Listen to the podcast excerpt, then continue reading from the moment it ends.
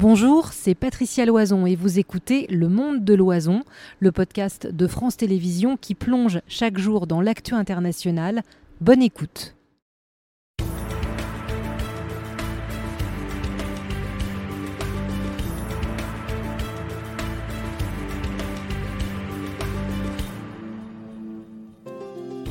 Et bonsoir à tous, bienvenue dans le monde de l'oison, deux heures d'infos ensemble, l'actualité décryptée et au cœur de vos questions à 18h. Premier focus, premier choix, Joe Biden rattrapé à son tour par la justice via son fils.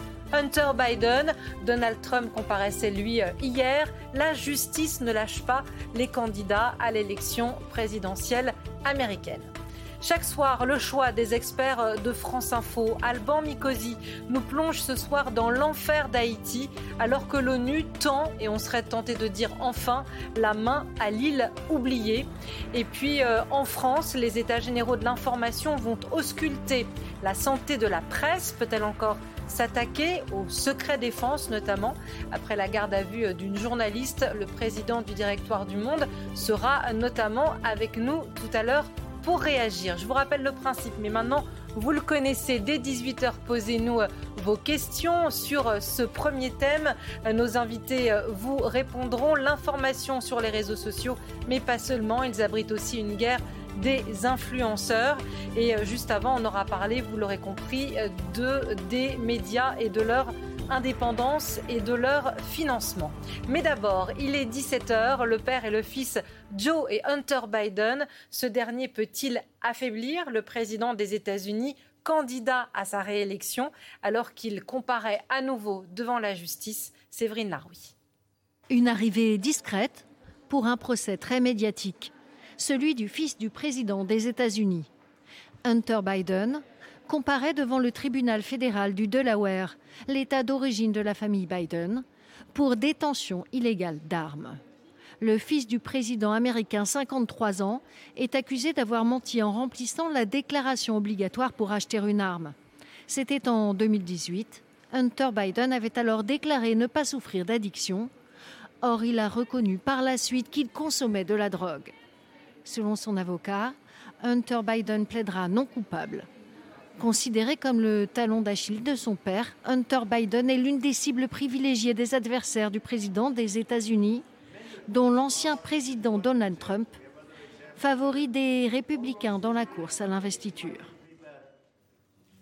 Et pour euh, analyser euh, ce retour fracassant de la justice euh, dans la campagne des deux candidats aux États-Unis, on accueille Anne Désine. Bonsoir, madame. Bonsoir professeur des universités, auteur notamment des États-Unis et la démocratie, c'était aux éditions L'Armatan. Et avec nous, Étienne Lénart, chef du service enquête et reportage, ancien à France Télévisions, évidemment, ancien correspondant aux États-Unis. Ravi, Étienne, de euh, vous accueillir. J'avais envie de vous donner la parole euh, d'abord, madame, parce que vous avez trouvé le titre de cette première partie. Je vous laisse le dévoiler à nos téléspectateurs. Nous, on a fait beaucoup de brainstorming, mais vous avez le bon titre. Oui, alors c'est-à-dire il, y a deux aspects. Il y a le fait que manifestement cette campagne des deux côtés va s'inscrire en parallèle. Les Américains parlent d'écran coupé en deux. Il y aura d'un côté la campagne, de l'autre tout ce qui se passe dans les tribunaux. Ça c'est clair. Mais ma réaction, c'était aussi, il ne faudrait pas qu'on fasse ici en France le jeu des républicains en accordant plus d'importance que nécessaire à l'affaire Hunter Biden que Hunter Biden, le fils Biden, ait manqué de délicatesse, qu'il ait profité du nom de papa pour se faire des millions de façon un petit peu bizarre, c'est clair. Et ça n'arrange pas le papa en question. Mais les deux choses pour lesquelles ils sont poursuivis, ce sont l'une, une contravention en matière fiscale, parce qu'effectivement, il n'a pas payé ses impôts pendant deux ans, mais il les a payés après. Donc, c'est pas trop dramatique, c'est pas bien, mais c'est trop dramatique. Et l'autre chose, parce qu'il a menti pour l'acquisition d'un revolver, d'une arme à feu, qu'il a revendu tout de suite après. Et donc, en fait, quand on se rappelle le plaidé coupable, la reconnaissance de culpabilité d'il y a quelques mois qui a capoté, on se rendait bien compte que c'était l'un une contravention, l'autre un délit, rarement poursuivi et ne menant pratiquement jamais ni à des amendes. Donc, il ne faut pas établir d'équivalence entre les crimes très très graves de nature pénale, insurrection de Trump, et ceux, alors qu'en américain on appelle civils, mais qui sont de nature commerciale et droit des affaires, qui sont jugés en ce moment à New York. Donc, mais vous arrêtez trop vite. C'est pas la question que je vous posais. Vous m'avez dit aux États-Unis, il y a un titre pour ça, pour ce qu'on est en train de vivre sur la justice qui ah oui, galope derrière les deux candidats. C'est courtroom campaign, campagne tribunal. Alors je ne sais pas comment on peut traduire ça. la, campagne, des tribunaux ou la campagne électorale. Dans les tribunaux ou la campagne en partie dans les tribunaux. Oui, mais c'est pas seulement dans les tribunaux, c'est aussi infléchi parce qu'il est clair que ce qui se passe dans les palais de justice va avoir un impact à la fois sur le camp démocrate et sur le camp républicain. Courtroom campaign. ça sonne bien et ça sonne juste, euh, Étienne Lénard? Oui, en fait, c'est tout ce que l'on aime ou tout ce que l'on déteste hein, de, la, de la politique euh, américaine, cette espèce de, de, grand déballage qui a commencé il y a plusieurs mois avec Donald Trump, on va y revenir, et qui continue parce que les républicains, le camp de Donald Trump, se donne aussi, essaye de se donner les moyens de pouvoir euh, contrebalancer précisément toutes les procédures qui sont en cours à l'égard de, de celui qui sera probablement leur, leur candidat Donald Trump. Et je pense qu'il y a une dimension aussi euh, personnelle qui peut euh, affecter euh, le président Biden. Vous le savez, l'histoire personnelle est très lourde dans la famille Biden. sa femme est décédée dans un accident de voiture il y a bien longtemps, dans les années 70, avec une de ses filles. Son deuxième fils est décédé d'un cancer, le fils qu'il adulait, qu'il pensait pouvoir un jour devenir président. Hunter Biden, c'est un peu le fils, on va dire difficile, mais qu'en même temps, il adore et qu'il soutient depuis le départ et d'une certaine manière que son fils soit exposé comme cela euh, aux médias américains, euh, à la justice, même si effectivement les charges qui sont, sont relativement faibles hein, par rapport à, l'ampleur de ce qui, du, dossier Trump euh, qui est en face, eh bien, ça peut d'une certaine manière affecter le président Biden. Mhm. Alors justement, sur ce, lien entre les deux, Agnès Varamian, qui fut notre correspondante aux États-Unis, avait interviewé longuement Hunter Biden sur cette relation très proche avec son père. On en écoute un extrait.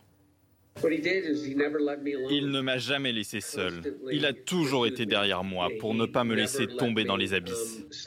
Tout le temps là, à ma porte, à m'appeler, tout le temps à prendre des nouvelles.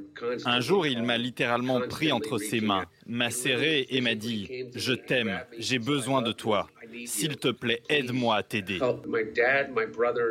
Mon père, mon frère et moi, on s'est construit dans le cœur d'une tragédie qui nous a unis et que je crois peu de gens ont connue. Cet amour qui nous rassemble est incroyablement puissant.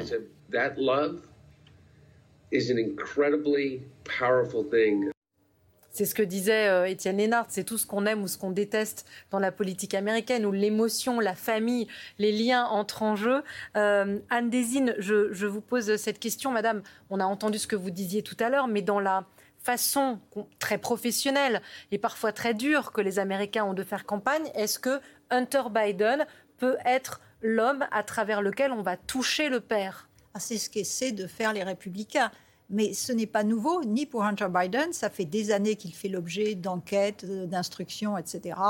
Il y avait un procureur qui est devenu un procureur spécial. Les républicains oublient de dire que c'est Trump qui a nommé ce procureur. Donc on ne peut pas le soupçonner de partialité vis-à-vis -vis de Hunter Biden. C'est pourtant ce que disent les républicains. Et puis, il y aura les réseaux sociaux et puis ces fameuses publicités de 30 secondes qui vont montrer un petit clip, qui vont montrer Hunter Biden avec euh, ses clients qui le payait des millions de dollars.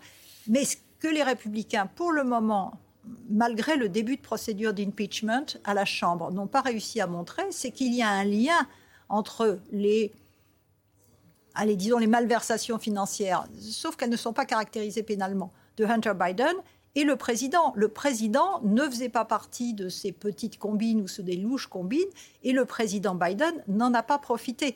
Donc toute l'action des républicains va être d'essayer de, semer le doute, de gonfler l'affaire, d'instrumentaliser, de semer le doute. Et malheureusement, c'est possible parce que, vous le savez, les républicains s'informent sur les réseaux sociaux et les réseaux sociaux sont des bulles cognitives, donc les gens ne reçoivent que les nouvelles qu'ils ont envie de lire et d'entendre. Or, ils ont envie de lire et d'entendre que Biden est un pourri.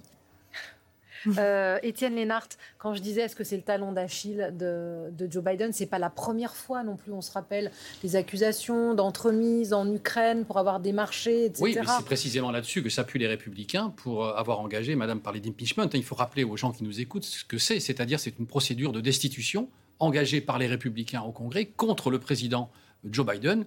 Il le soupçonne d'avoir euh, influencé fait preuve de tout son poids, notamment en Ukraine, mais aussi en Chine, pour que son fils puisse développer ses affaires. Il n'y a effectivement aucun élément pour l'instant, mais tout ça, si vous voulez, entretient, et c'est ça que cherchent les républicains clairement, tout ça entretient cette espèce de flou qui permet ensuite aux républicains euh, de l'autre côté, quand ils font campagne, de dire regardez, euh, Joe Biden a fait ci, regardez, Joe Biden a fait ça. Et on est dans cette espèce de brouillard euh, de ces audiences. Aujourd'hui, vous avez l'audience Hunter Biden, vous avez, on va en parler, l'audience Trump à New York, vous avez au Congrès également un, speaker de la Chambre des, représentants qui, va devoir engager un vote pour savoir s'il reste en place ou pas. On est encore à plus d'un an à plus d'un an de l'élection euh, américaine et on se rend compte que tous les jours, ce déballage, c'est assez monumental et assez perturbant quand même. Alors, est-ce que, euh, dernière question, puis après, euh, et on va voir l'image en direct, Donald Trump va comparaître et, va participer à, ce procès, cette nouvelle audience euh, qui se tient euh, depuis euh, lundi et quand il passera devant la barrière avec les policiers, on, vous retransmettra évidemment l'image. Regardez, les caméras américaines l'attendent devant ce tribunal de New York. Une dernière question, peut-être à vous, Étienne, est-ce que ça va faire pchit cette affaire Hunter Biden, Madame le rappelait, c'est pas une grosse affaire, c'est pas finalement si grave ou ça va se dégonfler? Je ne sais pas, c'est difficile de répondre à cette question, mais honnêtement, l'affaire n'est pas si importante pour qu'elle puisse être déterminante dans euh, la campagne du président Biden. Encore une fois, ça peut euh, l'affecter sur un plan personnel. En même temps, le président euh, Joe Biden est en politique depuis plus de 50 ans, il sait très bien à quoi s'en tenir, mais une déclaration de son fils. Est-ce qu'il pourrait parler il va, il va parler là-dessus, Joe Biden, ou ou pas? Ce serait quoi la bonne stratégie? Chaque fois qu'il faut ignorer ça? Chaque fois qu'il a parlé là-dessus, c'est je soutiens mon fils à 100%, je soutiens mon fils à 100%. Et je pense qu'une partie, et notamment une grande partie de l'électorat démocrate, est sensible à ça, est sensible à l'histoire de la famille Biden qu'on rappelait tout à l'heure. Mm. Euh, au côté euh, émotionnel et à la façon euh, extrêmement digne, hein, disons-le, dont Joe Biden se comporte avec son fils. Enfin, son fils Hunter Biden, on l'a entendu tout à l'heure, il raconte dans ses mémoires comment son père et qui, quand il était vice-président, est venu chez, chez son fils le chercher en lui disant maintenant, tu pars, tu vas au centre de réhabilitation parce que tu es... Euh, voilà, à cause de la drogue, à cause de, l'alcool. Et je pense que les Américains sont sensibles à ça. Mais sur le plan de la campagne, ça ne va pas l'arranger. Sur le plan personnel, parce qu'ils ont ce lien très proche, je suis d'accord avec vous, Joe Biden espérait que Hunter Biden pourrait faire campagne avec lui. Rappelez-vous, ces derniers temps, il était de nouveau présent. Il était avec son père, on le voyait, il descendait euh, la passerelle d'Air Force One avec son père, etc. Là, c'est fini. bah, pour le moment, tant que le procès n'est pas fini, bon, il y aura peut-être un autre plaidé coupable, on, ne sait pas, sur des charges un petit peu différentes de celui qui a, qui a été rejeté. Mais plus ça dure, mieux c'est pour les républicains. Cela étant, Weiss, le procureur spécial, semble un homme intègre qui n'est pas nécessairement déterminé à faire le jeu des républicains. Donc peut-être les démocrates espèrent que dans un mois ou deux, le problème disparaîtra. Alors, si on fait la balance des deux, vous nous disiez, Madame, que les affaires de Donald Trump et Etienne aussi euh, étaient bien plus lourdes euh, que celles de Joe Biden. Je vous le disais aussi, Donald Trump est à nouveau devant le tribunal de New York. Il est accusé cette fois avec deux de ses fils d'avoir surévalué de manière colossale euh, pendant des années leur patrimoine immobilier. Et hier, lors de cette première comparution, il est sorti, la mine vraiment renfrognée, vous allez le voir, pour s'adresser aux journalistes et affirmer que cette comparution était, je cite, une ingérence dans l'élection. On l'écoute. It has been very successful for them because they took me off the campaign trail. Because I've been sitting in a courthouse all day long instead of being in Iowa, New Hampshire, South Carolina, or a lot of other places I could be at. This is a horrible situation for our country. It's never happened before. It's election interference. They're interfering with the presidential election of 2024. Alors, je vais me faire l'avocat du diable ou l'avocate de Trump. Il n'a absolument pas besoin de moi. Mais quand on l'écoute, on a envie de dire bah oui. En fait, oui. C'est un argument, je ne sais pas s'il est recevable, mais il fait mouche en tout cas on, me colle devant un tribunal, je ne suis pas, on vous prive de moi parce qu'il s'acharne judiciairement sur mon sort. il n'était pas obligé d'être à New York. Ça l'arrangeait bien parce qu'il était amené à déposer dans la procédure fédérale. Donc ça lui a permis de ne pas y aller sans être soumis à outrage à la Cour. Donc le fait qu'il soit à New York, c'était une bonne affaire. Et de toute façon, il veut être à New York parce que New York, c'est là où ça fait mal, c'est le porte-monnaie, c'est l'empire Trump. Faut se rappeler. Qui est au cœur de cette affaire, on a bien compris. Voilà. Hein là, euh, le juge a déjà dit, euh, fini les licences, ils ne peuvent plus faire des affaires dans l'État de New York et ils n'auront pas le droit de faire des transactions immobilières pendant cinq ans. Donc, c'est une sorte de, peine de mort euh, commerciale pour Trump. Or, il a fait campagne en disant, c'est moi le roi, le magnat d'immobilier, tout ce que je touche me réussit.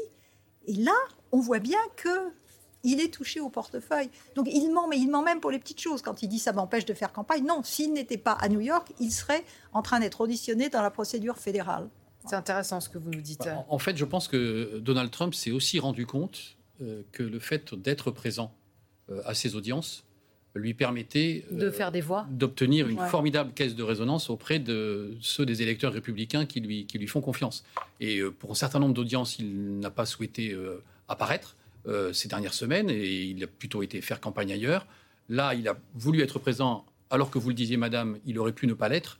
Et donc, les, analystes américains disaient ce matin, en fait, Donald Trump se rend compte que plus il est présent, euh, mieux ça lui. ça le victimise et ça réussit mieux c'est pour lui. Et puis en plus, il faut bien comprendre que dans le système médiatique américain, si vous voulez, on le voit là parler à la sortie de l'audience, mais on a vu une heure avant euh, son cortège qui arrivait avec mm-hmm. tous les Secret Service autour on voit son entrée à la Cour, et pendant que tous les médias s'intéressent à ça, il ne s'intéresse pas aux autres, à ceux qui, eux, font campagne euh, dans l'Iowa, dans, euh, le New Hampshire, euh, etc. Eh ben, c'est du temps de, c'est du temps de gagner, et en plus c'est du temps qui n'est pas décompté. Donc, good for him. Euh, Étienne et, Madame, on vous pose toujours pardon, la même question, mais c'est pour comprendre. Là, le, juge qui préside cette audience, ce président-là, ce, procès-là, pardon, estime euh, qu'il y a des fraudes répétées. C'est ce que vous disiez. Et euh, que Donald Trump et l'état-major de son groupe avaient surévalué leurs actifs de plusieurs millions de dollars. Est-ce que ça, c'est un peu ce que vous disiez, Étienne, mais est-ce que à force d'eux, parce que c'est encore le. Il y en aura d'autres des procès, vous nous l'expliquez à chaque fois, c'est une série. Est-ce qu'à force de, finalement, Trump peut se démonétiser à cause de la justice? Alors, sur cette histoire-là, en fait, vous le disiez, madame, le, problème pour lui est un problème d'image. Euh, c'est tous les biens qui ont fait la stature de Trump, homme d'affaires, euh, la Trump Tower, tout ça, il risque, il peut, techniquement, il peut le perdre à l'issue de, ce, procès-là. Donc ça, ça l'affecterait, ça affecterait son image, mais c'est un procès au civil, donc ça ne serait pas pénalement, il n'y aurait pas de, de, souci euh, pour lui. Euh, vous me corrigerez si je me trompe. En revanche, les autres affaires, en fait, ce qui va se passer dans les mois qui viennent, c'est que les autres affaires vont être jugées alors qu'on sera en campagne. Il va y avoir l'une des affaires, deux affaires au mois de mars, une affaire au mois de mai. La campagne des primaires aura commencé, hein, ça va commencer en janvier-février. Donc on va avoir un espèce de mélange comme ça, et je pense que là, on sera plus à ce moment-là, si l'électorat euh, républicain commence, à travers les sondages évidemment, si l'électorat républicain commence à trouver que ça fait quand même beaucoup. Voilà, est-ce que la courtroom justice peut finalement, justice campaign, peut justement euh, finir par le, le, le, le grevet, quoi. Nous sommes peut-être à un petit tournant. Les choses bougent un petit peu. Parce qu'effectivement, c'est un procès civil, donc commercial, où le seul risque, entre guillemets, c'est de ne plus pouvoir exercer à New York et de payer la modeste somme de 250 millions de dollars. Mais il y a plusieurs, euh, Laetitia James, la, ministre de la Justice, et un juge qui avait été saisi sur une affaire adjacente, ont dit mais il y a aussi des délits de nature pénale. Parce que non seulement il y a eu surévaluation, et la somme, alors selon les cas, c'est entre 800 millions de dollars et 2,2 milliards de dollars de surévaluation. C'est quand même beaucoup. Mais pour faire cela, il y a peut-être eu des falsifications. Et ça, c'est de nature pénale. Et donc, il est très possible que ce procès, qui, va peut-être durer trois mois, débouche aussi sur, des sanctions pénales. Et là, plus grave. Je ne sais pas si les gens comprennent bien. Hein. En fait, on l'accuse d'avoir surévalué ses biens pour pouvoir emprunter des, sommes plus des sommes plus facilement. Et lui et ses fils, Eric et Donald Trump Jr. Donc les, les trois sont dans la même nasse. La fille, sa fille Ivanka a été euh, extraite du dossier, mais c'est ça qu'on lui reproche dans, dans, ce dossier. Je pense que c'est important de le préciser parce qu'on ne comprend pas toujours. Alors, euh, vous parliez des républicains, Étienne, tout à l'heure. Euh, Trump, on sait qu'il a créé son il y a son courant, il y a les MAGA, les Make America Great Again, le slogan de Trump au sein du parti. Et on dirait presque qu'il y a comme une scission qui est en train de se faire entre les Trumpistes et les républicains conservateurs. Regardez, ça s'illustre avec ce qui s'est passé euh, récemment, et vous en parliez, Étienne, à l'instant, avec cette motion qui a été demandée par euh, Matt Gates et qui veut, euh, oui, qui veut censurer cet homme qu'on voit ici, Kevin McCarthy, le président républicain de la Chambre des représentants. C'est une manœuvre assez rare et écoutez comment euh, les deux hommes se sont euh, répondus. Je précise, c'est important qu'ils sont du même parti. C'est Matt Gates qu'on écoute d'abord. La goutte d'eau qui a certainement fait déborder le vase pour moi a été d'apprendre que Kevin McCarthy avait conclu un accord secret avec le président Biden sur l'Ukraine, alors que nous étions au milieu de toute cette bataille sur le budget. Un accord parallèle sur l'Ukraine n'est pas ce que le peuple américain souhaite voir de la part des républicains. Je veux gagner ce vote pour terminer le travail pour le peuple américain. Je veux être un conservateur qui montre comment il gouverne. Je pense que c'est important pour le pays. Je pense que c'est important pour le parti. Et le plus important, c'est que le travail soit fait.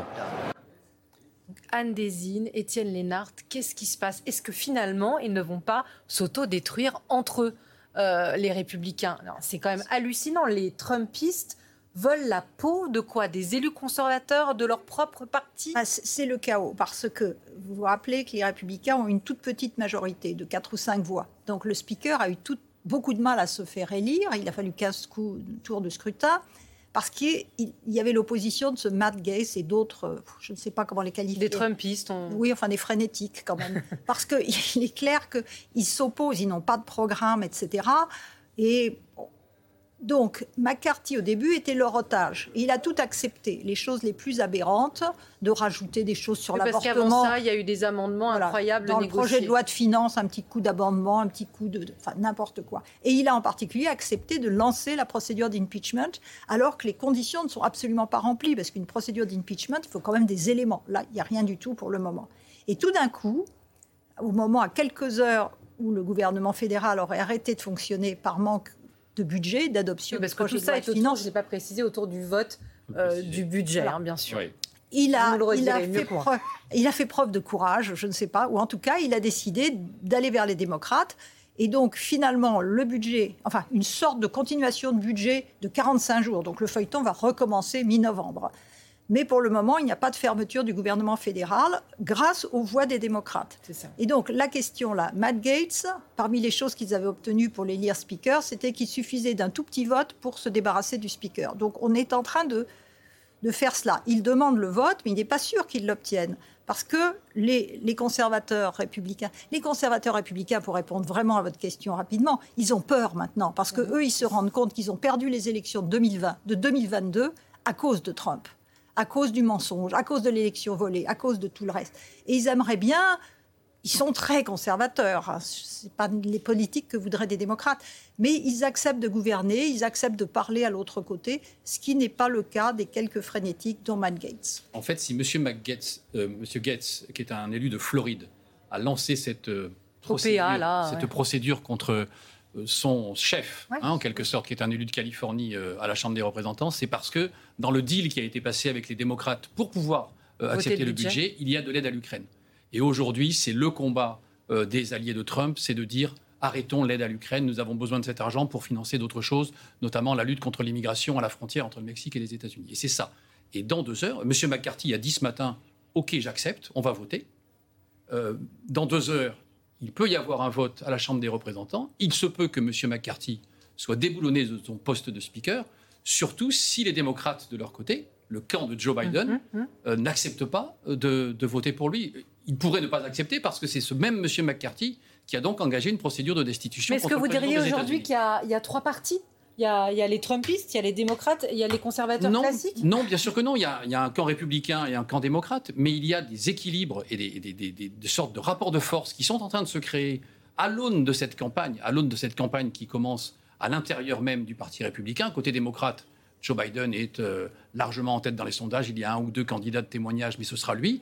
Côté euh, républicain, ça n'est pas encore joué et les affaires décideront probablement aussi de voir. Monsieur Trump est largement devant tout le monde et donc ces groupes se, challenge. C'est vrai qu'il y a une forte minorité euh, qui est quasiment à l'extrême droite de l'échiquier euh, du Congrès américain qui pousse, qui pousse, et ce monsieur McCarthy qui essaye de tenir la, rampe. Et effectivement, il y a un rapport de force au sein du, camp républicain. Il n'y a pas encore un troisième parti.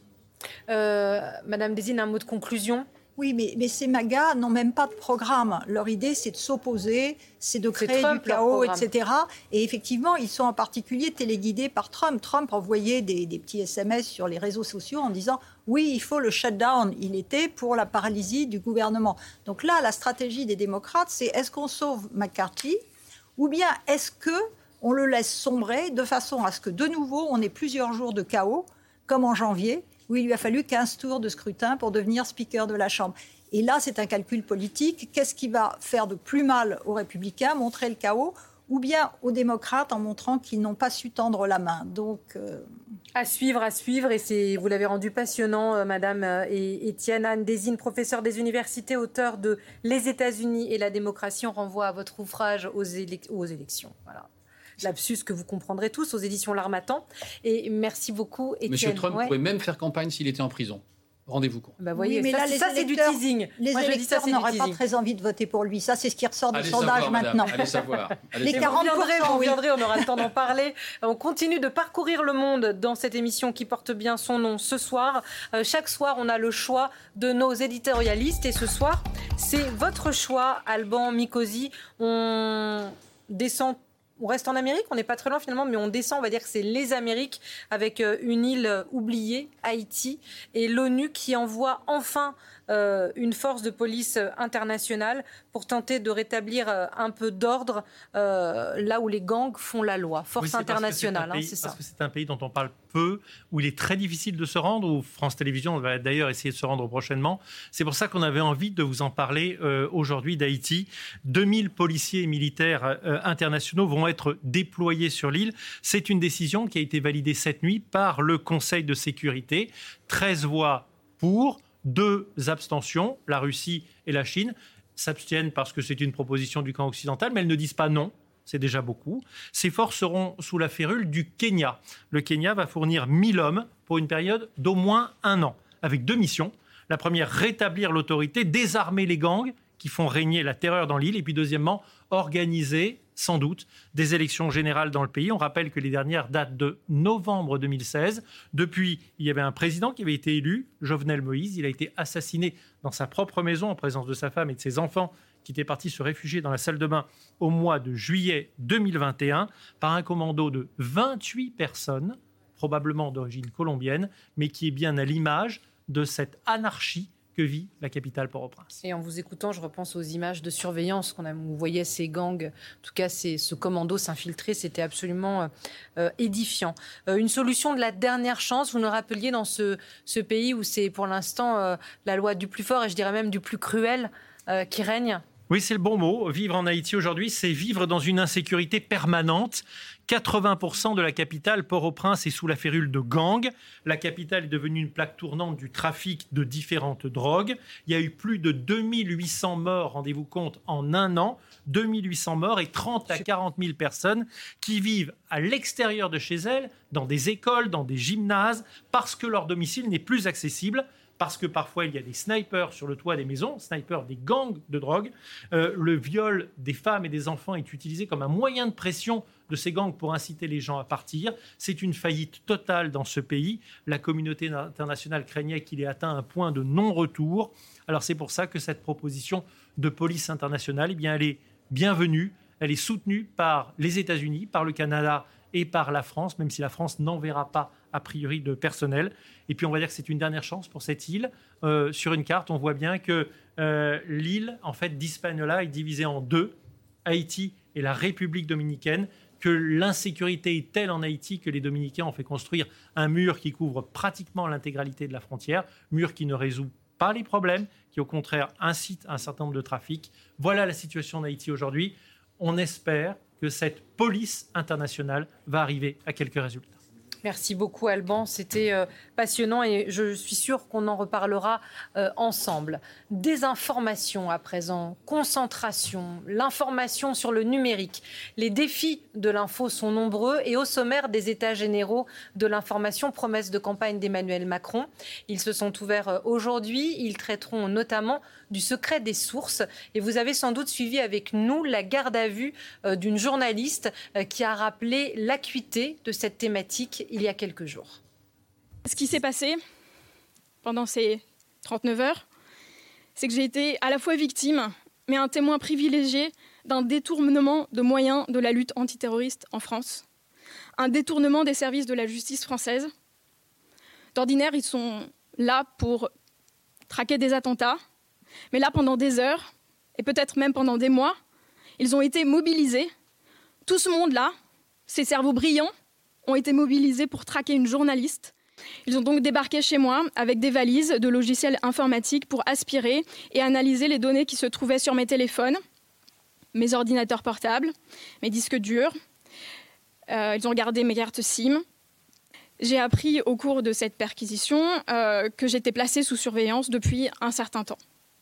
Et on sent euh, l'émotion et le, stress sans doute, euh, et on la comprend, qui a gagné euh, Ariane Lavrieux autour de cette expérience. La journaliste a été gardée à vue une quarantaine d'heures alors que s'ouvrent les états généraux de la presse et de l'information. Peut-on encore s'attaquer au secret défense en France en 2023 Les sources des journalistes doivent-elles être davantage protégées? On en débat et ce sera au cœur de ces discussions. On en débat et on en discute ce soir avec euh, Nathalie Sonac. Bonsoir madame. Bonsoir. Ravie de vous accueillir. Vous êtes professeure en sciences de l'information et de la communication, euh, spécialiste en économie euh, des médias et du numérique et vous avez été membre de l'ARCOM qui s'appelait le, le, CSA.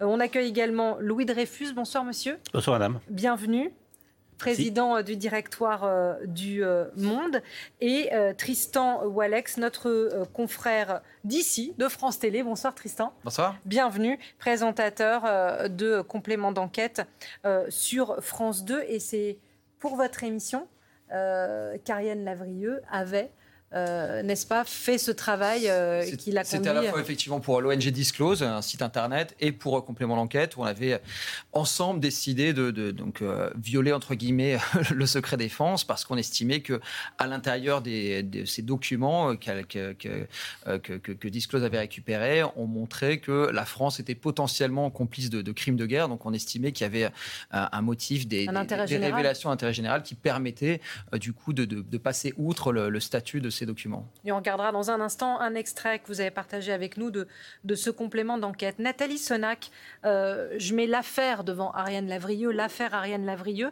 Est-ce que c'est la liberté de la presse qui évolue dans le mauvais sens dans notre pays, vous qui euh, suivez ces dossiers depuis euh, longtemps? Disons que ce qu'on observe depuis de nombreuses années, c'est quand même un véritable désordre informationnel. Hein. L'arrivée des réseaux sociaux, des plateformes numériques de façon générale ont bouleversé à la fois les, les façons d'accéder à l'information, nos façons de consommer, nos pratiques, nos usages. Et euh, dès lors, on voit bien que la circulation d'une information euh, de qualité euh, riche, variée et diversifiée, finalement, nage dans un, ou en tout cas est diluée dans un océan de contenu qui est largement pollué par de la fake news, voire des contenus haineux. Donc aujourd'hui, effectivement, la réflexion doit porter sur la la fabrique et comment garantit-on aujourd'hui, donc la fabrique de l'information de, de, qualité, et comment garantit-on aujourd'hui euh, le travail de nos journalistes pour un travail qui soit totalement indépendant et puis qui puisse nous assurer un pluralisme de l'information à nous, citoyens?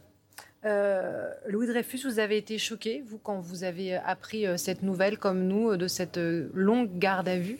Ben, Je suis choqué, notamment parce que ce n'est pas la première fois que ça fait à plusieurs reprises des journalistes ont été mis en garde à vue, que la question du secret des sources se pose et que euh, euh, ni l'exécutif ni à ma connaissance la ministre de la Culture n'a euh, pris position pour rappeler qu'il y avait un sujet démocratique et qu'il fallait préserver ou protéger l'exercice de la fonction de journaliste. Donc c'est très problématique, d'autant plus que vous voyez cette profession soumise euh, à une pression économique très forte, face à une concentration des acteurs très forte, et avec un public qui, parfois, a tendance à euh, contester le travail journalistique, la fiabilité des sources.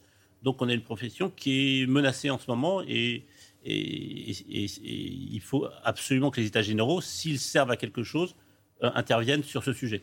Euh, Nathalie, je reviens vers vous parce que vous disiez quelque chose de très intéressant. On est dans un brouillard informationnel, mais le travail que, qu'ont fait les équipes euh, de Tristan et de complément d'enquête, c'est pas du brouillard informationnel. Pour le coup, là, on, suit à la ligne, à la lettre et sans doute à la virgule. Tristan nous l'expliquera. Quand on va sur des dossiers aussi sensibles, on est encadré, on est à France Télévisions, comme d'autres le font au monde, avec des procédures, on a une déontologie.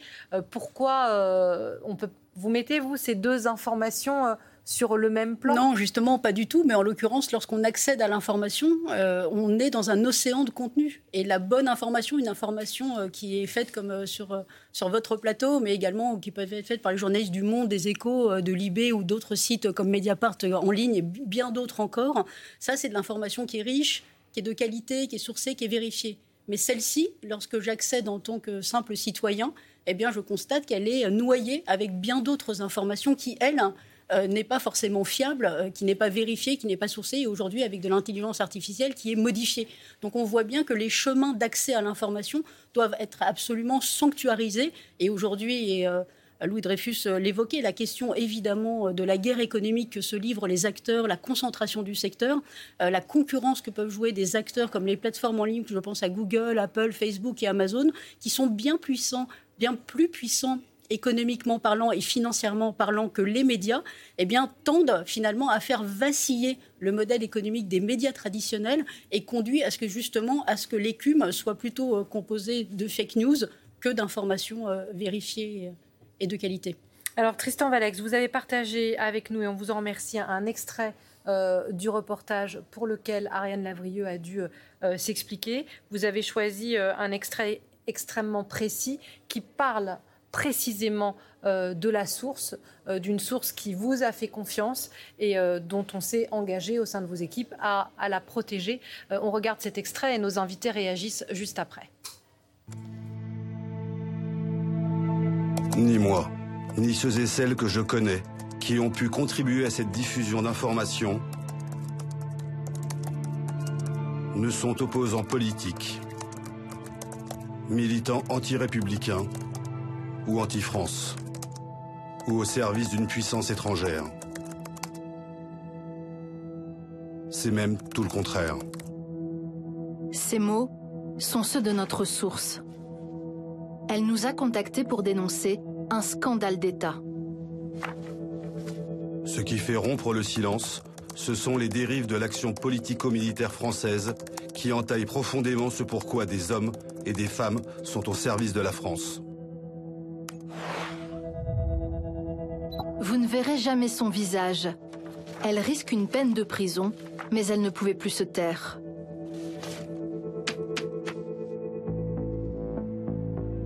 Notre source nous a transmis des centaines de documents classés confidentiels défense qui mettent au jour les dérives criminelles d'une opération militaire secrète entre la France et l'Égypte.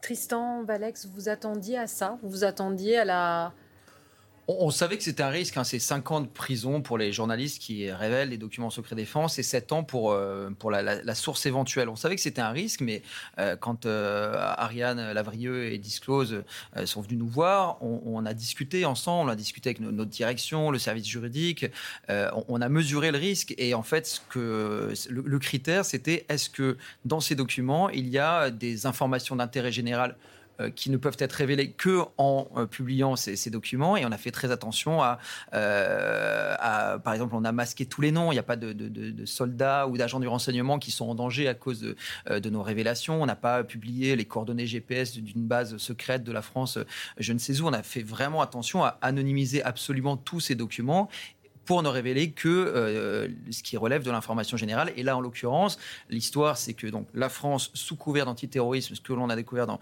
ces documents, c'est que la France participe à une opération secrète en Égypte et que officiellement sous couvert d'antiterrorisme, euh, la France aidait euh, l'Égypte à tuer des, civils. Donc on a estimé que c'était quelque chose d'important qui ne pouvait être connu que si on, publiait des, copies, encore une fois, anonymées de ces documents et qu'il fallait prendre ce risque-là. Euh, Nathalie Sonac ou, Lou Dreyfus, est-ce que, mais Nathalie d'abord, est-ce que là, vous qui connaissez ça par cœur, dites-nous si le droit à la protection des sources percute vraiment en, frontalement euh, le secret défense. Est-ce que c'est pour ça que ça a été si tendu alors là, en l'occurrence, moi, je ne me permettrais pas de me positionner sur ce sujet-là. Non, mais Tristan le connaît bien mieux que moi. Je pense que l'important, l'essentiel, et c'est surtout ce qui se conserve, il faut que ce cas ne devienne pas un cas d'école ou au contraire devienne un cas d'école, mais c'est que la protection des sources soit absolument garantie. Aujourd'hui, il y a le European Media Freedom Act qui vient d'être signé ce matin, ou en tout cas qui est passé à la Commission, et dont on s'aperçoit que les nouveaux amendements ont conduit à une protection, à un renforcement des sources avec l'interdiction d'utiliser des logiciels espions pour, à l'encontre des journalistes. Donc on voit bien qu'aujourd'hui, ce désordre informationnel doit absolument être pris en considération pour que nous puissions protéger au maximum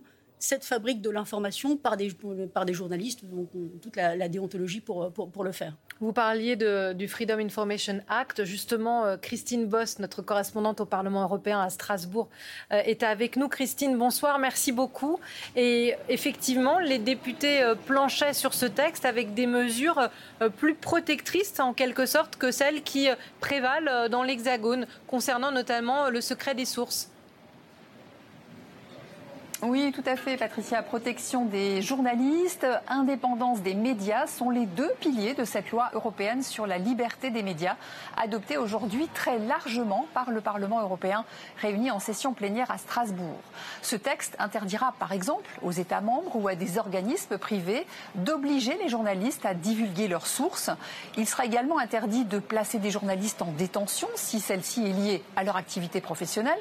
Les fouilles de documents et perquisitions pouvant conduire à l'accès à des sources journalistiques seront également prohibées.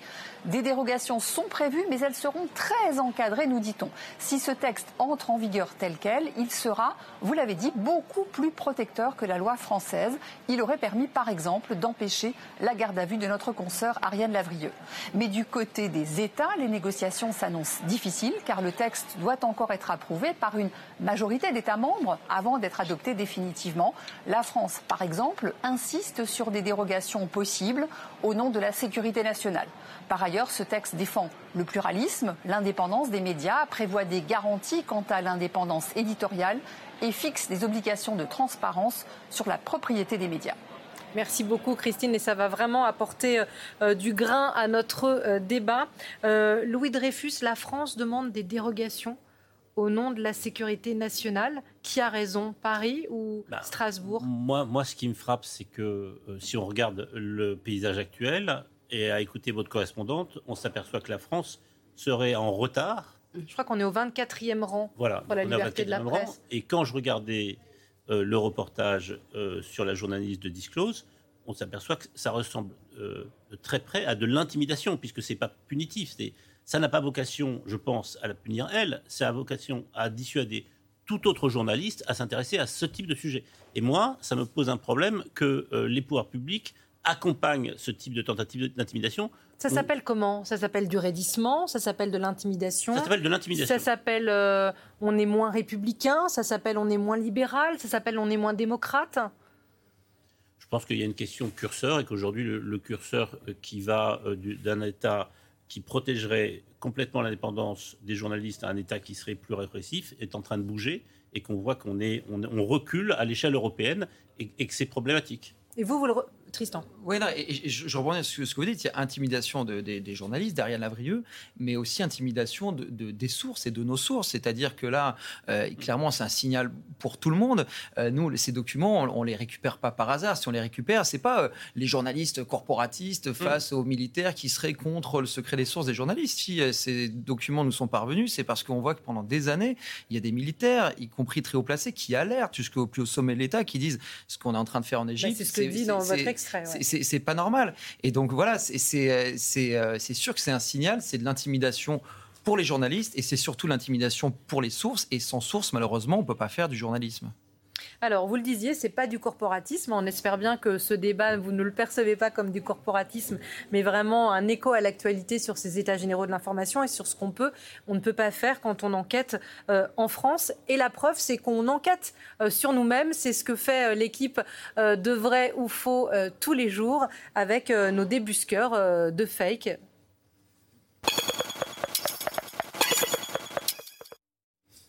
Bonsoir Luc Brisson. C'est vous qui portez ce soir les, couleurs euh, de vrai ou fait, vrai ou faux, j'en perds mes mots.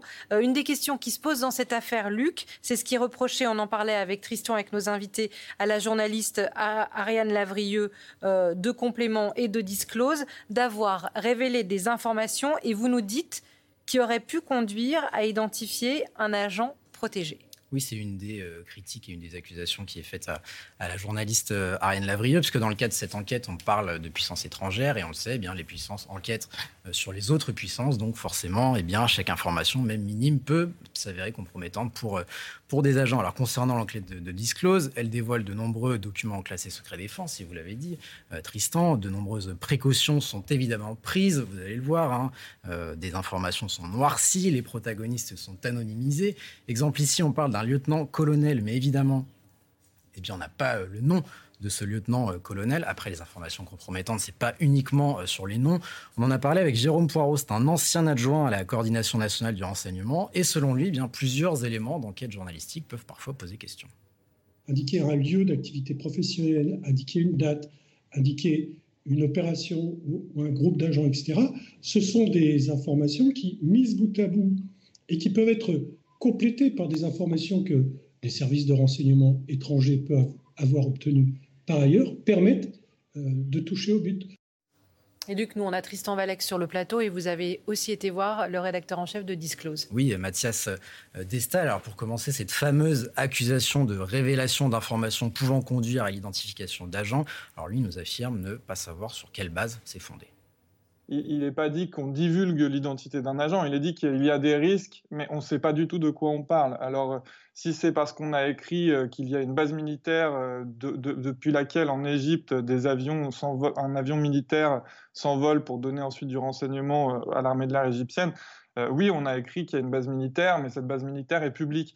Donc c'est difficile de, bien comprendre de, quoi il s'agit. non, il n'y a pas, on n'a pas d'éléments précis.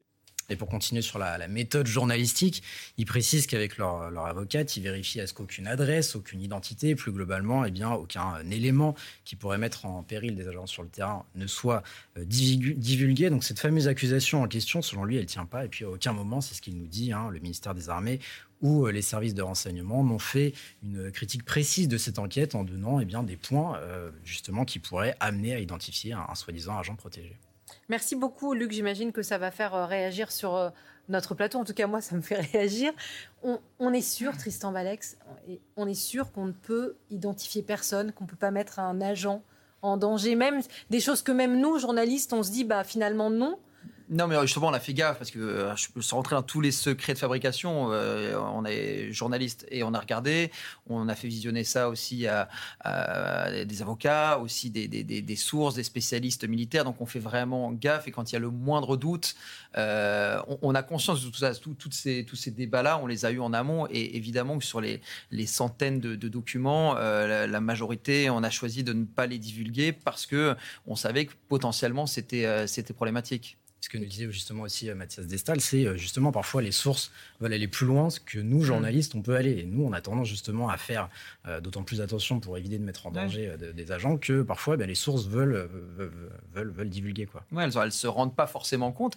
Et, j'ai vu, je crois que c'était dans ces Mediapart qui a interviewé le général Michel Gomard, qui est ancien directeur du renseignement militaire, ancien chef de, la DRM, qui intervenait dans le complément d'enquête de, l'époque. Même lui expliquait autant je trouve ça scandaleux euh, qu'on ait une source qui ait fait fuiter ces documents, autant je ne peux pas comprendre que dans, mon pays, la France, on puisse placer en garde à vue une journaliste pour, pour ces faits-là, sachant qu'il y, y, a un vrai glissement. Tout à l'heure, Louis Dreyfus disait que euh, ça, ça, arrivait souvent. En fait, pour, pour être exact, la première fois que ça arrive, qu'il y ait une journaliste qui soit entendue euh, par, par la, la, la DGSI, c'est une journaliste du Monde, Ariane Chemin, dans le cadre de l'affaire Benalla en 2018. Mm. Ensuite, il y a eu d'autres journalistes, il y a, je crois qu'il y en a une petite dizaine, huit au total, notamment Disclose, déjà une première fois dans le cadre de, euh, de, contrats de, vente d'armes à l'Arabie Saoudite. Là, euh, où on a franchi un palier avec euh, Ariel Lavrieux, pour être tout à fait rigoureux, c'est la deuxième fois que ça arrive. Il y avait déjà eu un, journaliste auteur d'un livre sur la DGSI l'année dernière qui s'était arrivé, c'est qu'on l'a placé en garde à vue. C'est-à-dire qu'il y a une vraie mesure coercitive. Elle a passé 10 heures en perquisition, 10 heures en perquisition chez elle sans avocat et 39 heures en garde à vue. On est clairement sur un, durcissement euh, de ces procédures. Vous êtes d'accord, Nathalie Sonac pas d'accord, on ne peut pas ne pas être d'accord, évidemment. Sur le durcissement, sur le changement de registre Ce sur quoi il faut vraiment euh, accentuer aujourd'hui, c'est qu'on a effectivement ce règlement qui, euh, espérons, au niveau européen, puisse passer la, barre du trilogue et qu'en en février, nous ayons vraiment acté ce renforcement, cette protection, cette indépendance et la liberté des médias. Et puis aujourd'hui, de toute manière, ce que l'on sait depuis de nombreuses années, et on est nombreux à l'avoir souligné, on a vraiment un système aujourd'hui de réglementation, de régulation des médias qui n'est pas idoine, hein, qui est complètement désuet. Il est désuet au niveau de la concentration, il est désuet au niveau des aides de l'État à la presse. Il semble aujourd'hui, euh, euh, en tout cas, perméable à une restriction d'exercice euh, et d'indépendance du métier de, journaliste. N'oublions pas qu'ils sont au centre et c'est eux qui sont les garants de notre démocratie. C'est la raison pour laquelle, Espérons que les États généraux apportent exactement eux aussi leur, pierre à l'édifice. Moi, je suis intimement convaincu qu'il y a quand même une urgence démocratique à agir. Ça fait trop longtemps que la loi de 86 qui garantit la liberté de communication audiovisuelle par par endroit, elle est une véritable passoire que la loi de 1880 est beaucoup bisculée parce qu'aujourd'hui, 71% des gens s'informent en ligne et que le fait d'accéder aujourd'hui à l'information en ligne a transformé incroyablement le, nos cadres et donc le cadre réglementaire et la régulation nationale doit absolument être changée. Vous parlez tout à l'heure de la difficulté à, faire, euh, à, faire le, le, tri entre le vrai et le faux et d'ouvrir la fabrique de l'information en quelque sorte pour gagner de la crédibilité et faire baisser cette défiance vis-à-vis de la profession d'informer. Est-ce que quand on fait le travail euh, qu'a fait euh, Tristan et ses équipes ou que Disclose a fait en montrant, en allant jusqu'à la limite de ce qu'on peut faire pour informer, est-ce que là on gagne des points, pardon, de crédibilité vis-à-vis des Français ou, on nous met encore sur un rang d'inventeurs, de, dire n'importe quoi, de, de mais non, mais évidemment, euh, Tristan et ses équipes jouent un rôle indispensable. On voit bien qu'on est dans des sociétés démocratiques qui sont en phase de déconsolidation et aujourd'hui qu'il y a une véritable défiance des Français et des Européens, voire des Occidentaux en général, vis à la prise de Capitole hein, euh, aux États-Unis. Il y a une véritable euh, déconsolidation de ces démocraties avec une perte de confiance dans les journalistes. Pour regagner de la confiance, il y a à la fois la loi, qui à mon sens vraiment le cadre législatif est véritablement impératif, indispensable pour sécuriser, mais il y a un, second levier que vous connaissez bien, qui est celui de l'éducation aux médias et l'information. Il faut absolument de redonner du pouvoir aux citoyens, et en l'occurrence que les citoyens soient capables, dans cet environnement qui est relativement complexe, d'utiliser ces nouveaux outils, qu'on soit tous armés pour comprendre finalement euh, comment se fabrique une information et de facto comment se fabrique une désinformation, comprendre ces, outils. Et le citoyen, on ne peut pas simplement dire à un citoyen, mais écoute, l'obligation de, de, payer tes impôts, ça se fait aujourd'hui en ligne sans qu'il ne sache qui y a derrière, quelle est l'architecture, ça se comprend. Ça se comprend à l'école, c'est évidemment un impératif et le numérique est aujourd'hui un impératif comme le français et, les mathématiques peuvent le faire, mais on voit bien que la question de la parentalité est également nécessaire. beaucoup de gens, beaucoup de parents sont complètement démunis, ne savent pas utiliser euh, ces nouveaux médias. Or, c'est sur ces médias que l'on s'informe. Donc, il faut tout simplement donner des clés de compréhension, ne pas avoir peur, mais qu'on reste quand même du bon côté de la barrière où ces nouveaux outils sont des outils pour l'homme et pas le contraire. Alors, pour faire un tout petit dégagement du secret défense au secret des affaires, euh, et vous parliez de concentration tout à l'heure, est-ce que c'est la même euh, menace? On parlait de concentration. Euh, le monde a été financé et refinancé par des grandes fortunes. On a vécu euh, chez, dans d'autres rédactions, du JDD euh, à, à, à iTélé, à Europe 1, ce que peut faire une fortune puissante qui veut avoir son mot à dire sur l'information. Est-ce que dans les états généraux de l'information, vous aussi, vous souhaitez peut-être qu'une loi aboutisse à un équilibre entre ce que le milliardaire, le puissant, l'industriel peut faire, qui soit équilibré avec la liberté de la presse euh, Point d'interrogation. Ouais, moi je pense qu'on on est à un moment où il y a une injonction euh, paradoxale. C'est-à-dire qu'une grande partie des médias ont besoin d'avoir accès à des ressources financières importantes pour euh, soit transformer leur modèle économique, soit renforcer leurs effectifs. Je prends un exemple, Le Monde. Moi, quand j'ai pris mes fonctions il y a 13 ans, il y avait 310 journalistes. Aujourd'hui, il y en a 540. Donc on a doublé, en gros, la taille de la rédaction. On a doublé aussi les ventes. Ça, il faut donc, je, je, je pense qu'il faut être mesuré sur la vision qu'on peut avoir de, ces actionnaires, puisque on a besoin qu'ils investissent dans les médias. Mais pour autant, ça ne leur donne pas tous les droits. Et il faut que ces actionnaires comprennent qu'être actionnaire d'un média, c'est le financer, accompagner sa stratégie de développement, mais pas intervenir sur les contenus et ne jamais intervenir sur les contenus.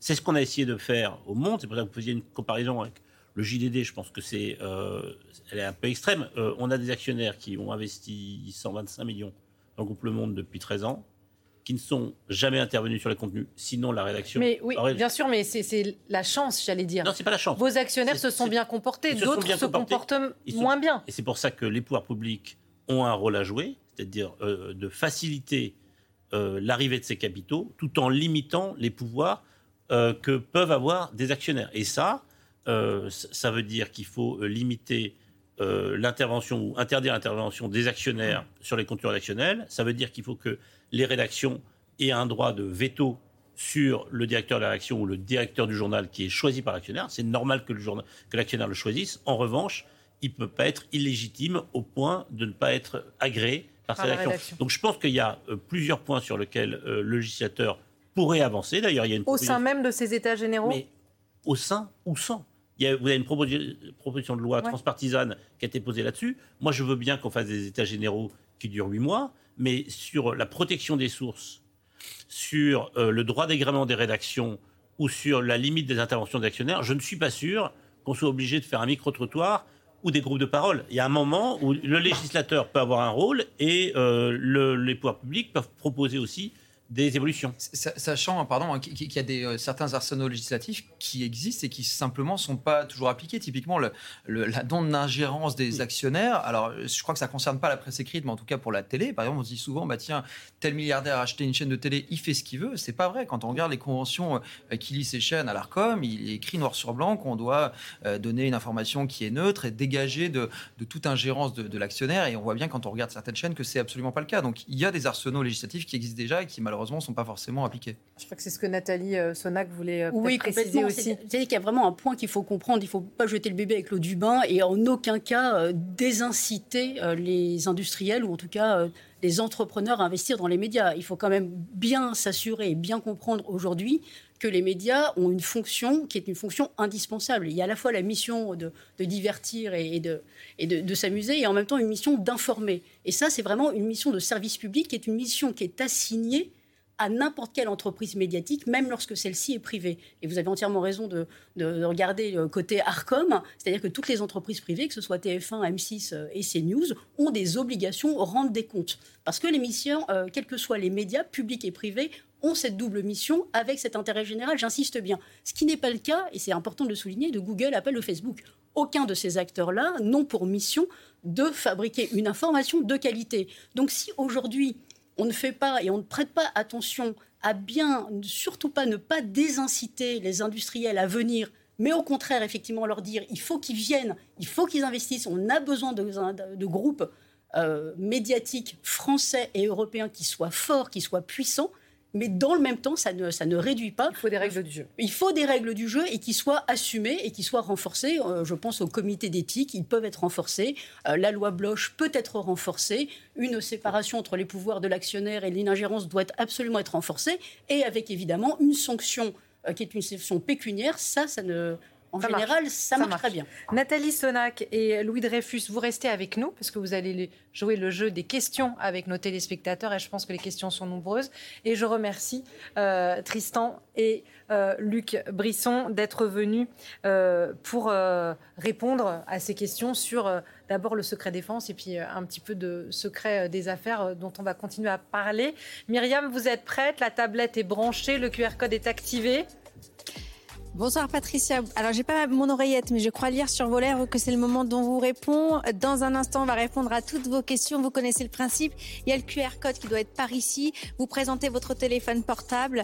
Là, vous prenez l'appareil photo, vous présentez devant le QR code. Un lien s'affiche. Vous appuyez et vous posez euh, vos questions. D'abord sur l'indépendance euh, des médias. Vous avez entendu euh, nos journalistes et nos experts en plateau. Vous posez toutes vos questions. On vous répond dans un instant. Il reste avec nous. Et puis dans la deuxième partie de l'émission. À partir euh, de 18h30, on va parler du monde impitoyable euh, des influenceurs. Vous le savez, le, les épisodes se succèdent entre Booba et les influenceurs. Qu'est-ce que vous en pensez? Quelles questions avez-vous? On aura un invité qui y répondra. On vous répond, c'est dans quelques minutes.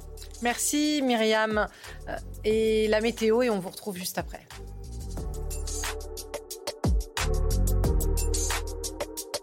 Voilà, vous venez d'écouter Le Monde de l'Oison, un podcast de France Télévisions.